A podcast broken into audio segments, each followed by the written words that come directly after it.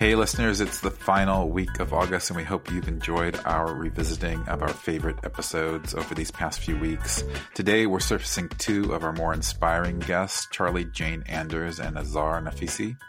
Both of these episodes helped me get in touch with some things I'd been thinking about but hadn't really realized I'd been thinking about, which is another indicator that you've stumbled upon a book you needed to read. Uh, Charlie Jane's Never Say You Can't Survive is a book about how to use creative writing to get through hard times. And, and boy, do we need that book right now. And I, I hope we don't need it so much in the future, but you know, it's probably going to be good to turn to. And Azar Nafisi's Read Dangerously is also about getting through hard times with a call to action to read books that put into some context many of the troubling and challenging situations we're facing on a national and global level right now. And we grouped these two together because both books gave us the same kind of reading experience, which is to say they provoked thinking and offered some kind of solace at the same time. And of course, both authors are so passionate about their subject matters and offered up such important framing around being a creative and being an engaged citizen from a literary perspective, which is a perspective we love, Brooke, and, and you know, we we know our listeners love it too. Yeah, I love the way you put that, Grant. You know, it helps me to think more clearly about what it means to be an engaged citizen when I can think of it through a literary lens, because mm-hmm. that is my orientation to the world. And authors are the ones who help me make sense of things, as I know is true for so many of our listeners. Uh, authors help me clarify and crystallize my thinking about the world that we're living in and connecting to what we're living in to an earlier historical context as well, right? Which is what Azar does through her book so extraordinarily. Uh, and I have to credit Charlie Jane too with giving me permission to abandon the failed writing project that I attempted about a year ago because I really did not want to do it.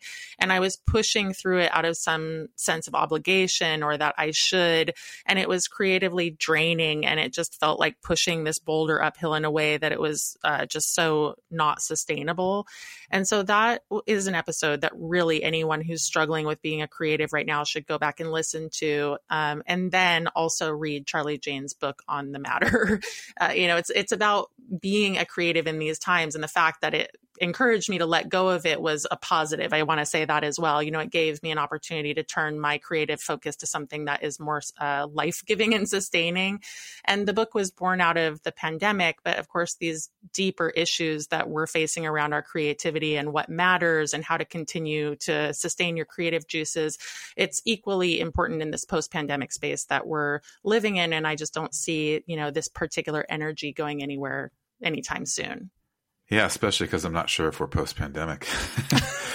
Good point. we all say that, but I'm not sure where we are. Um, and, you know, in this time, I mean, I think it's interesting. Um, I've talked to so many writers and so many, I mean, all of them all, all, every writer I've talked to has grappled with this this question of why write when the world seems to be falling apart, and, Charlie Jane really makes a powerful case for why we should write. You know, it's it's it's in her title because she makes the case that writing is survival, and I think stories form our truth, and they in turn, you know, form the fuel of our advocacy, the way we put our voices in the world. So we can't shut down creatively when the world is in turmoil. And Charlie Jane said, Part of how they make you obey is by making obedience seem peaceful, while resistance is violence. But really, either choice is about violence one way or another. And I think I think another word for violence is just disruption, you know, and creating conversations, creating necessary conversations. And, and Charlie Jane defines resistance as as writing about other worlds, about you know dealing with monsters on the page so you can deal with them in real life. Yeah, that's awesome. And Read Dangerously, similarly, is about disruption and how reading itself can be an act of disruption. And that is sitting on my bookshelf uh, because it's actually contributing to my reading queue, as I said it would back then when we had Azar on the show. And there is so much turmoil in the world, as we've been saying. And I know many of us tuned in to, or at least got the highlights from the January 6th hearings uh, earlier this summer. And for me, Azar's book is a treatise on what's at stake in an eroding democracy, written by someone who lived through a parallel situation in Iran in the 1980s. And so it's a sobering book, but it's also hopeful and a reminder, an important reminder that being well read is also being well armed. Uh, you know, and understanding what's at stake is a way to be able to engage and have those kinds of conversations with people that you might prefer not to otherwise engage. Yeah, both Charlie Jane and Azar are, you know, they're they're all about connection in the end. Um, they are fundamentally optimists who see stories and writing as a guiding light through these times. And and I know that you know Brooke, that both of us believe the same, which is why we're sharing, you know, some of our favorite moments from these episodes. And if you love what you hear, uh, go back and listen to the whole show of each of these great writers. So here are Charlie Jane and Azar.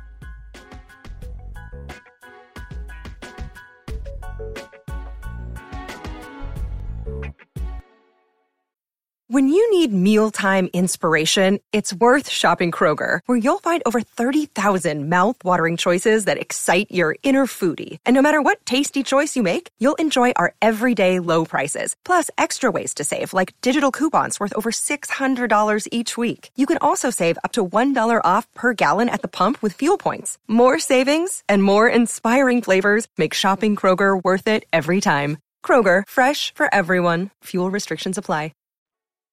I am super thrilled to introduce Charlie Jane Anders, who is the author of Victories Greater Than Death, the first book in a new young adult trilogy, which came out in April 2021. Her other books include The City in the Middle of the Night and All the Birds in the Sky. Her fiction and journalism have appeared in the New York Times, the Washington Post, Slate, McSweeney's, Tor.com, and Tin House, among many others. With Annalee Newitz, she co hosts the podcast Our Opinions Are Correct, and she just published Never Say You Can't Survive, a book about how to use creative writing to get through hard times, which we're going to talk about today. Welcome, Charlie Jane. Thank you so much for having me. This is so awesome. Yeah, absolutely. It's a treat for us. And I want to start with the genesis of Never Say You Can't Survive because I read on a personal level, you wrote that your father had died of COVID in 2020 and you were dealing with an assortment of family issues. And then you were also struggling with a novel that was past its deadline. And that was on top of all the global crises that we know happened in 2020 and that we're continuing to deal with today. Yet in this moment, you wrote, One thing got me through that hell year, dreaming up imaginary worlds and larger than life people who never lived. So I was wondering if you can tell us more about why fiction mattered and matters to you in such a world. Yeah, I mean, I think fiction is really the only thing that matters a lot of the time. It's the only way that we can kind of break free of the kind of uh, oppressive groupthink and, you know, the kind of invisible constraints on our sense of reality that are around us at all times. I think that it's easy, especially when things are really terrible and we're all doom scrolling and like everybody on social media is encouraging each other to kind of get feel worse and worse and to like kind of fixate on, you know, the same set of ideas or the same set of facts.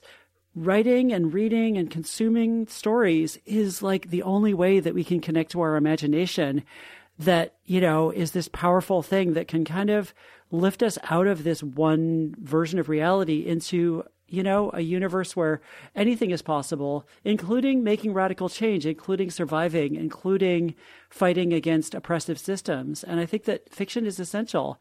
Fiction obviously provides hope and helps people to imagine new worlds, but you also discuss how you can use stories to face up to debilitating fears. Um, and you wrote a story called Don't Press Charges and I Won't Sue. And you discuss in detail how that story helped you deal with your fears. So could you share that with our listeners today? Yeah, so that was also back in 2017. It was like January 2017 when, you know, we were about to have a change of, of president. And I was honestly, as a, as a transgender woman, I was feeling very, very uh, anxious and scared and kind of panic stricken about uh, this new era and what it would bring. And, you know, I felt like there was a lot of, there was a new kind of wave of, of transphobic kind of hateful language going on uh, from all sides. And it was just, it was a really scary time.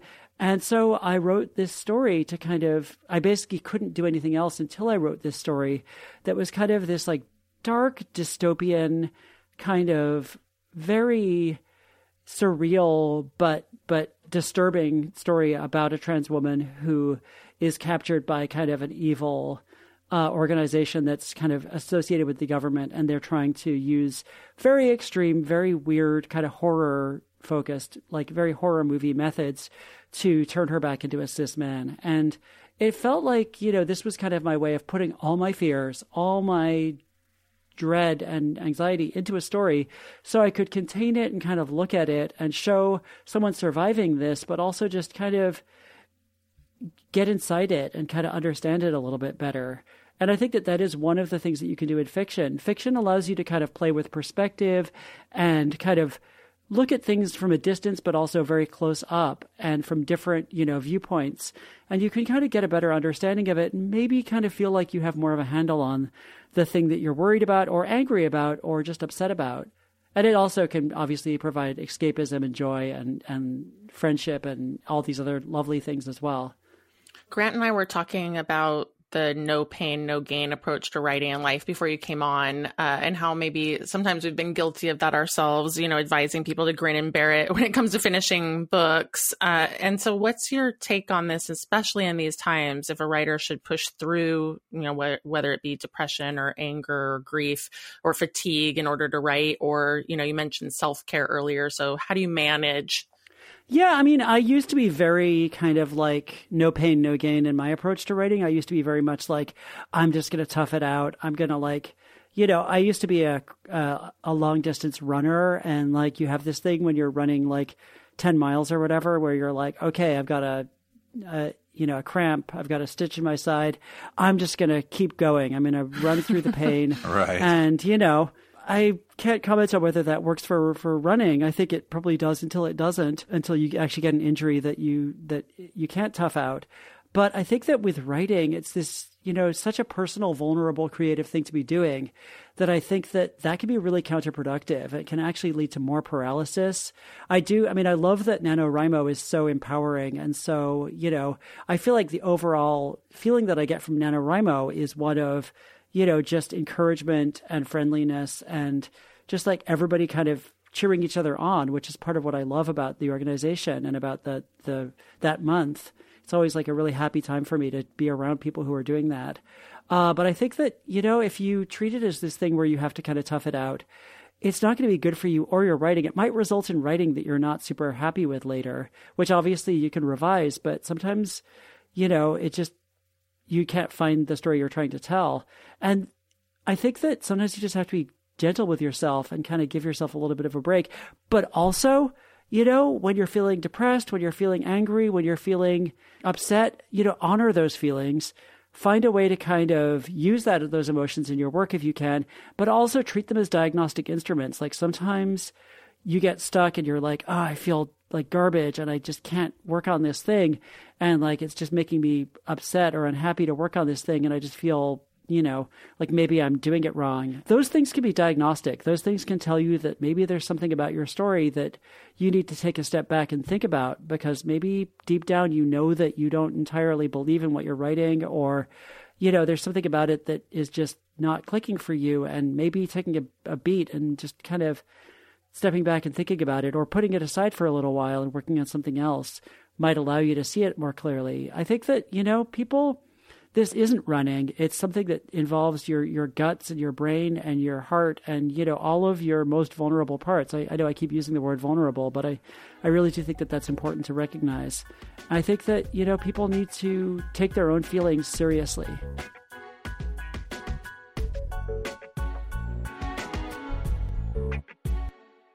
We're so pleased to have with us Azar Nafisi, who is an Iranian writer and professor of English literature. She won a fellowship from Oxford and taught English literature at the University of Tehran, the Free Islamic University, and Alameh University in Iran. She is the author of several books, including the New York Times bestselling Reading Lolita in Tehran, which is one of my all time favorites, The Republic of Imagination. And she is joining us today to talk about a lot of things, among them her newest book, Read Dangerously. Welcome, Azar. Thank you. It's great to be here.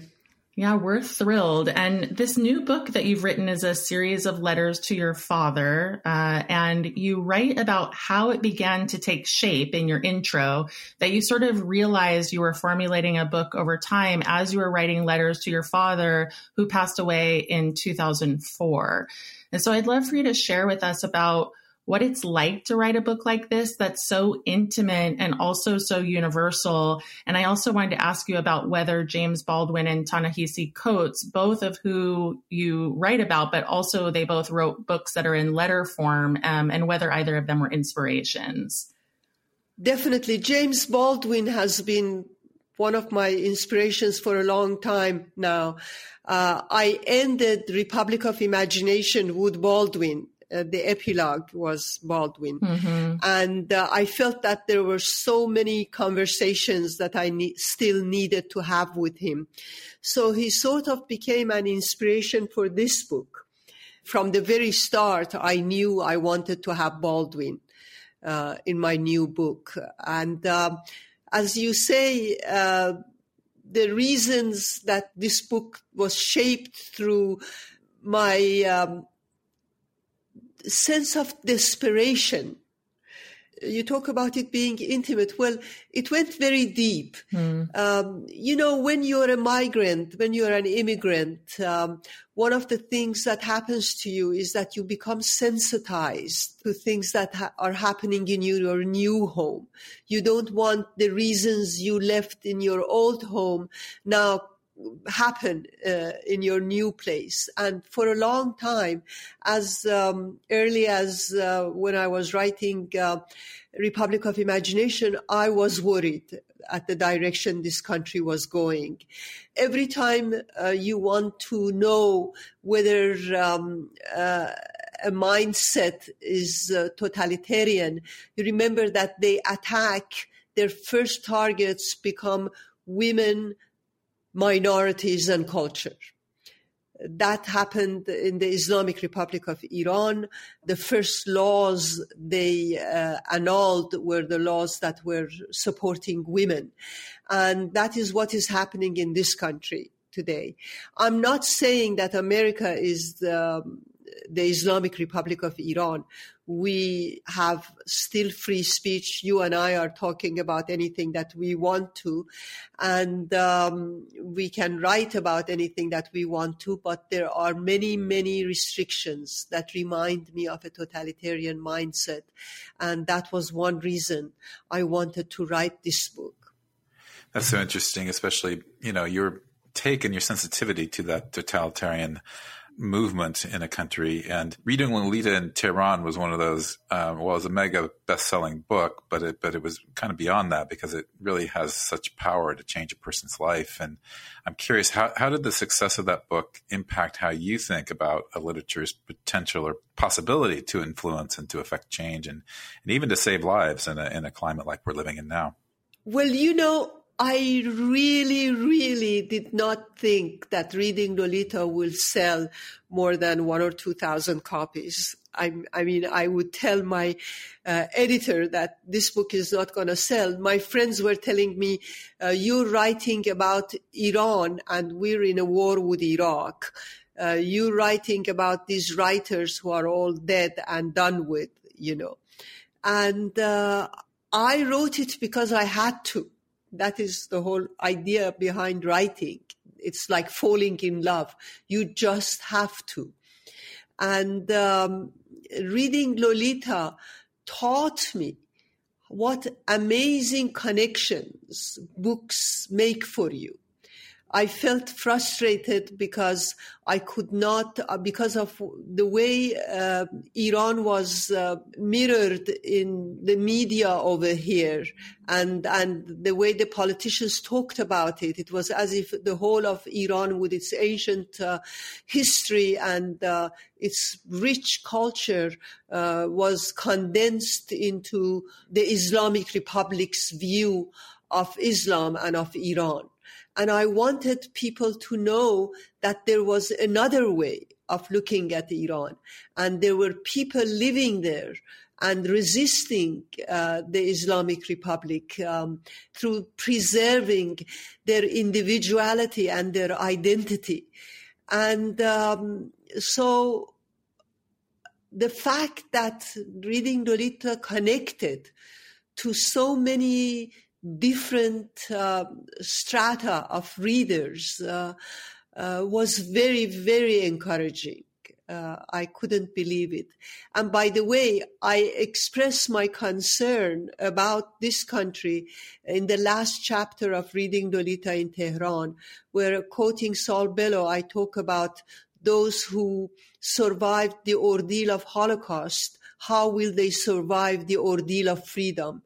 Because I have, I felt that we are forgetting that freedom is an ordeal and it needs to be guarded and preserved and it needs to be nourished and nurtured every single day of our lives. I heard you say in another interview that you made a home in England and later in the United States through literature, through the authors that you read. Yeah. And that these books and these authors became your family and your portable home. And I think that's such an interesting way to, to find it, make a home, and understand a culture in the way that you've spoken about it. So I was wondering if you can tell us more about that.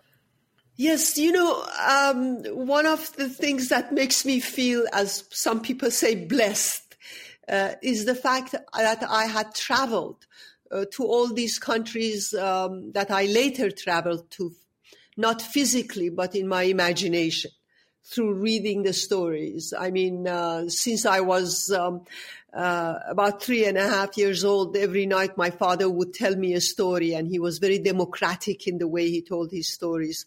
One night we would visit our epic poet Ferdowsi, who lived a thousand years ago. The next night we would fly to France with the Little Prince, to England with Alice, to Denmark with Little Match Girl, to United States with Charlotte's Web. Um, to Italy with Pinocchio, and and so I felt that very early in life, uh, at the age of 13, when my parents sent me to England to be educated, I realized that everything you call home, your material, physical home, can be taken away from you at the drop of an eyelid.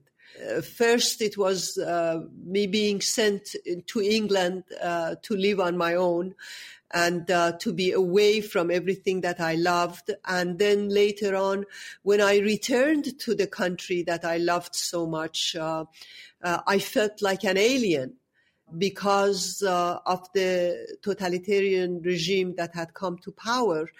And so I knew that I cannot rely on reality that uh, it can take away everything I have if not through a war and a revolution, through a natural disaster, for example. And so when I went to England, I took with me the best that Iran had to offer. It's poetry. I took with me three books of poetry. Uh, Rumi, Hafiz are classical poets, and a feminist uh, uh, poet, Forough Farrokhzad.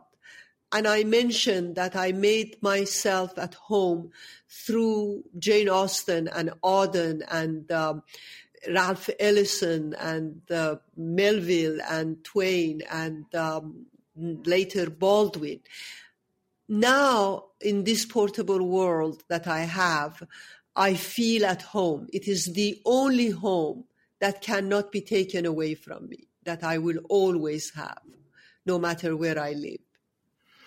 Oh my gosh, I just love how you rattle off all of those authors, Azar. I mean, you're you're so well read yourself, and Read Dangerously is really about asking questions and questioning. It's a celebration of curiosity, and it's a warning. I mean, we're talking about the dangers uh, and the lessons that we can learn from history, and some of that history certainly you've lived through. So, when you think about what impact this most recent book might have, what's your greatest hope or your greatest aspiration? I hope that we will think more. I mean, we can't think of, just think about these things. We need to have feelings about them as well. But I hope that we will have a national debate around and, and, and reawaken the curiosity that we have lost. You know, literature is all about others we write in order to connect to others and we read again in order to connect and uh, being curious takes you out of yourself out of your skin and puts you under the skin of others now the one of the most dangerous um, enemies of uh, totalitarianism is fiction because you notice that fiction by structure is democratic. A great writer has to give voice to every single character. It is a democracy of voices. Even the villain gets to have a voice. A bad writer is like a dictator. He only imposes his voice upon all others.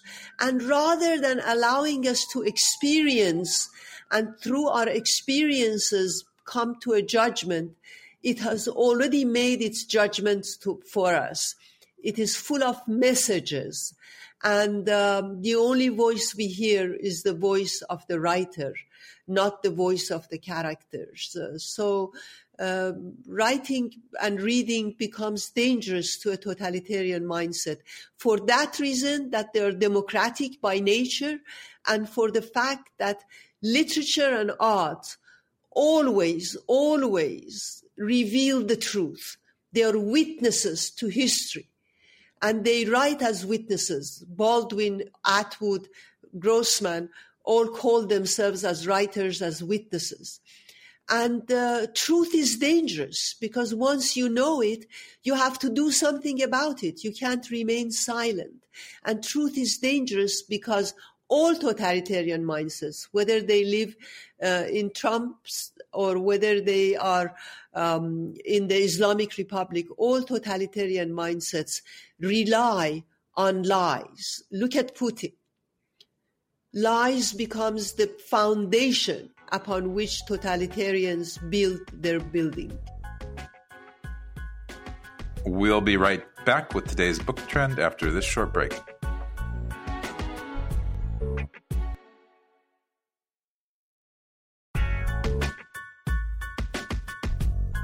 This week's trend is a good one for parents and kids, which is that reading apps are exploding. Uh, and our favorite trend watcher, Jane Friedman, recently shared that Webtoon, Tapas, Radish, and other online reading apps have seen dramatic growth during and since the pandemic. And so, Grant, what do you know about these apps? Yeah, you know, I, I, I've only experienced them in, in limited fashion as an actual kind of user. Uh, Tapas, uh, I'm especially familiar with because they're a former uh, NaNoWriMo sponsor and a really lovely platform. They're mainly for graphic novels, but they've also moved into novels as well. So it's a really fun way to, to write and share your novels.